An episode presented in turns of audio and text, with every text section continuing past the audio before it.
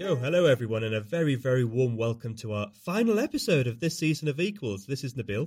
Hi everyone, this is Nadia, and I am super excited that today we have a special guest with us, someone who is no stranger to the show, our producer, the woman behind the scenes who keeps us moving forward, Elizabeth Njambi. Liz, welcome. So good to have you here. Thank you so much, Nadia.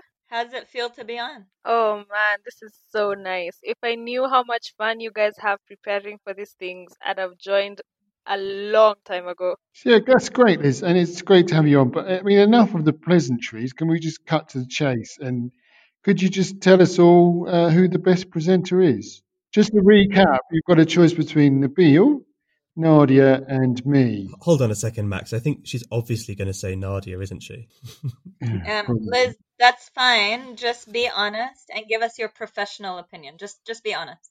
Guys, I think there's something wrong with my internet. I, I didn't quite catch that. Can we? I think. Can we move on? Very diplomatic. This is why you're the future, Liz. And so, folks out there, thank you for joining us today. And and this is a bit of a wrap up episode, looking back at the season that we've had, looking back at the memorable moments. And I know that I'm speaking to you in, in nearly 150 countries out there. Have I ever mentioned that we're in 150 countries? No, I don't think so. Uh, yeah, you've definitely never told us that before, Bill. uh, this is the first time I'm hearing it. That's what the computer says. Um, and so look, so look, folks, we've had we've had 12 episodes this season. I'm I'm looking back here from from the top of the hill. We started season two in January as the snow was falling in Davos. Such a memorable conversation with Anand Giridharadas, best-selling author, scourge of billionaires. I look back at the conversation we had with so many people: Jayati Ghosh, rebel feminist economist. I don't know about you folks. I've learned so much. It's been quite the season. Yeah. It has been an incredible season, and and just you know, we started this season before this global pandemic, this crisis hit. Um, and just thinking about that first episode with Anand, I mean, we were talking about big picture ideas, you know, even with with Jayati, it was big picture ideas about inequality, and then suddenly, bam, this pandemic hit, and and we saw the the real repercussions of the crisis of inequality and what it means in this context. Absolutely, and and very much how inequality has been supercharged, right, o- over the last few months. I've got to ask all of you, Liz, Max, and maybe Nadia, you first. What was your most memorable episode or moment this season? Okay, so definitely the most fun uh, conversation was with Anand. Uh, he's hilarious. It was a great dynamic. You know, he talked about banning billionaires, um, and it was pre-pandemic, uh, or at least you know before it had become this global crisis. It was a different reality back then. We're in it. We're in a new world now, and um, but the the one that I learned the most from maybe and enjoyed listening to was Ece Temelkuran, the Turkish journalist and author. That was a really fascinating episode, um, exploring ideas from her book How to Lose a Country. Um, and you know, she talked about the role that the media plays um, in uh, you know in in a political context. She talked about the link between democracy and capitalism, um, and really, what the idea that struck me the most was the fact that she said democracy means nothing really when you're still constrained by the confines of neoliberalism. It can't be true democracy, and the, and the term democracy has kind of become simplified um, in the way we we use it and think of it these days. Yeah, Nadia, I think for me, looking back during this period, the episode we did with Sharan Burrows definitely stands out. She's the leader of the global trade union movement and just talking about labor rights. You know, within the pandemic, people losing their jobs left, right, and center. I think that was definitely a very important episode. We really just have to think about the importance of labor rights and job security you know in our lives. Um but if i had to choose a favorite episode it would definitely be the one we had with Lidy Nacpil, a legendary activist from Manila. You know she was so passionate. She moved you. She just had a way with her words and she just calls you to action right?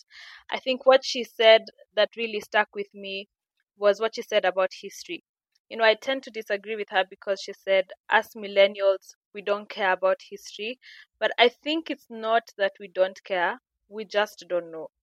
So Mm. after her words, it's really stuck with me. I've really gone back and thought to myself, what do I know about my history? Do I really understand how historical injustices in my life and in the world are affecting the life we live in now? And I think that's a question that each one of us has to reflect on.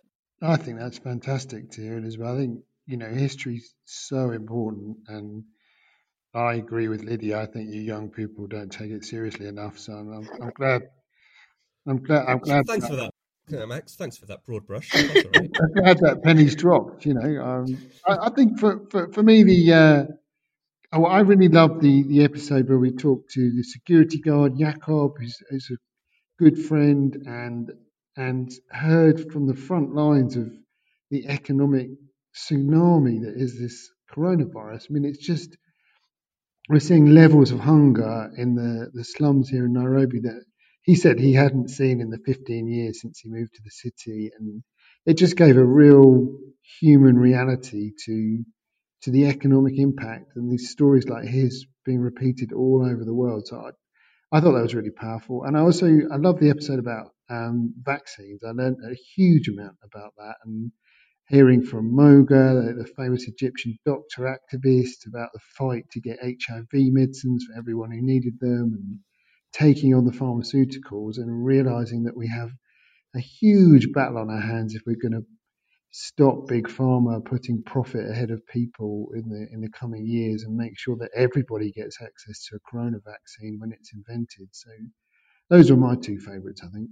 Oh, Max, listening to you there as well, it's, it's bringing back the emotions. You know, I, I did have tears in my eyes listening to Mohga when she reminded us about why we have to fight for rich and poor to have access to medicines. You know, I felt similar speaking to my doctor friend in Nairobi. She works at one of the largest hospitals here. We learned so much listening to a frontline health worker in a developing country like Kenya and listening to her about what the solutions are. I mean, straight up, my favorite episode was with Professor Darrick Hamilton. He's really shaping economic debate in the United States. He's really advising presidential candidates, and it's really quite exciting, you know? Sorry, Nabil, I have to stop you. You like that episode? I'm I'm so shocked. I've never heard you say anything. You never talk about that episode. No, not, you- not like you you've been going on about it a lot. oh, you guys, but but really, he's he's got such an elevated level of analysis. He's he's a moral economist, and it makes you excited, right? About really understanding how the economy is designed to discriminate against women, about the role that structural racism and white supremacy plays at the heart of our economy. And I think, you know, it's better than just a regurgitation of old Marxist arguments. There's there's something better going on in our time. No, I mean, just let me stop you there a second. When you say old Marxist arguments, I mean, what's actually wrong with an old argument if it's a good one? Oh, did you, Max, were you think- listening to Liz when she talked about history? hey, I think this could be a great episode for next season, you know. But um, well, just just history tends to be old, uh, it, it, uh, generally. So I was just I was just thinking you might want to think about some of those old Marxist arguments, and yeah, let's maybe do two or three episodes on that. That might be a. Yeah. I definitely think we can do do better than old Marxist arguments. But look, um, Aaron, I, I'm keen to ask you guys just in a quick nutshell as well about the future, right? And and everyone's talking about the future. You know, Arundhati Roy very very profoundly described how we're living in a portal, right, between the old world and the new. I'm keen to take a vote. Are we are we heading into more darkness, or are we are we heading into something better? Maybe Liz. I think one thing the pandemic has forced us to do is sit down and think. You know, we've slowed down everything we were doing and we thought so much about everything in our lives. But then the other thing is, and that's been very obvious with every episode that we've done, is that inequality exists. It's right in our faces due to this pandemic. There's no denying it. So definitely the world has been awakened to the injustices all around us. But I'm not sure if if it's been enough to give us the push that we need to actually push and fight for a better world. So I'm I'm I'm really not sure how I'm feeling about this. Yeah, I, I have to say you've uh, you're probably asking us on the wrong day, Nabil, or maybe the wrong week, or, or the wrong month, or maybe it's just 2020 generally is ah very negative mode right now, especially after the explosion in Beirut, Lebanon, a couple of days ago. I'm just feeling this sense of hopelessness and helplessness and you know we've been talking about what are the opportunities uh, to come out of this better and you know what does not just recovery look like but building back better. And even even in general you know global spaces i'm beginning to hear some of the same old stuff that was happening before. Um and i'm just not feeling as optimistic uh today as i want to be. I do i do hear you nadia and just even just looking at Beirut, it's it's hard not to feel that. I mean, just to share one kind of personal anecdote, I was uh, I was speaking to my stepdad right just a couple of days ago, and he's a bus driver. Um, he's been on furlough, um, and he's he's gone he's he's gone back to work right a couple of days ago, and it was interesting because because I asked him I said you know how are you feeling about going back? You know the virus is still out there, it's still a scary time, and this is someone who's, you know, he's survived COVID. He's been through a lot. And he replied to me and he said, Well, Nabil, he said, Well, thank God I'm here. You know, thank God I've got a job. And that really made me think, right? And if my stepdad can find a little bit of resilience and, and hope, then maybe I can too, right?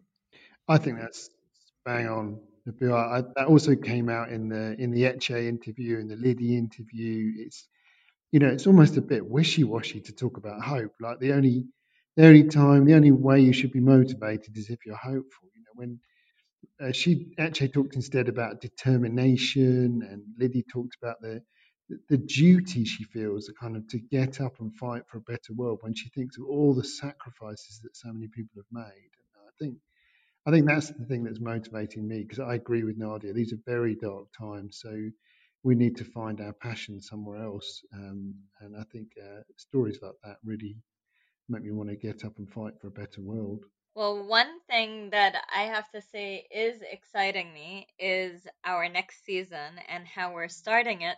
And it is with Kristalina Georgieva, the head of the International Monetary Fund, which all of you know I, I cover in my in my day job as well. So I'm very, very excited that she has agreed to come on the podcast and speak with us. Yes, it's pretty cool. Nadia, that is really an episode to look forward to, isn't it? This is literally the leader of the world's most influential economic institution coming to join us on Equals, and that should be the start of a great season. We've talked about you know having a having a great episode on on climate breakdown, uh, talking about education. Just think of the hundreds of millions of kids out of school right now. And one thing that we've we've said we'd do with next season as well is we are going to be talking to amazing voices, including some people we might not totally agree with. Yes, yeah, so we're going to be taking about a month off, and then we'll be back with this new season. Uh, but it's really good if we can get some feedback from you guys, some suggestions, and you know who should we be interviewing? How, where where do you want us to take the podcast in the next season? It'd be really good to hear from you. And for those of you who prefer to read as opposed to listening to the podcast or want to do a mix of both, we'll be launching our Equals blog next season. So definitely look out for that. And tell your friends and family about the about the podcast and uh, listen to the last episodes from season 1 and season 2. And just before we jump off, I want to say a big thank you to to Liz you guys hear from me, Nabil, and Max all the time, but Liz, this was a really special one for us to to give you credit really for all of the behind the scenes work that you do to make this podcast um, go yeah. keep going and and great really. Yeah. Thank you so much, Nadia. Is it too late to choose my favorite presenter? no, it's not. It's not. yes, never never too late. but it's a big decision. anyway, thanks guys. And a huge thank you to you out there for, for joining us and for being with us on this journey. Till next season. Bye, everyone. Thanks, everybody. Bye.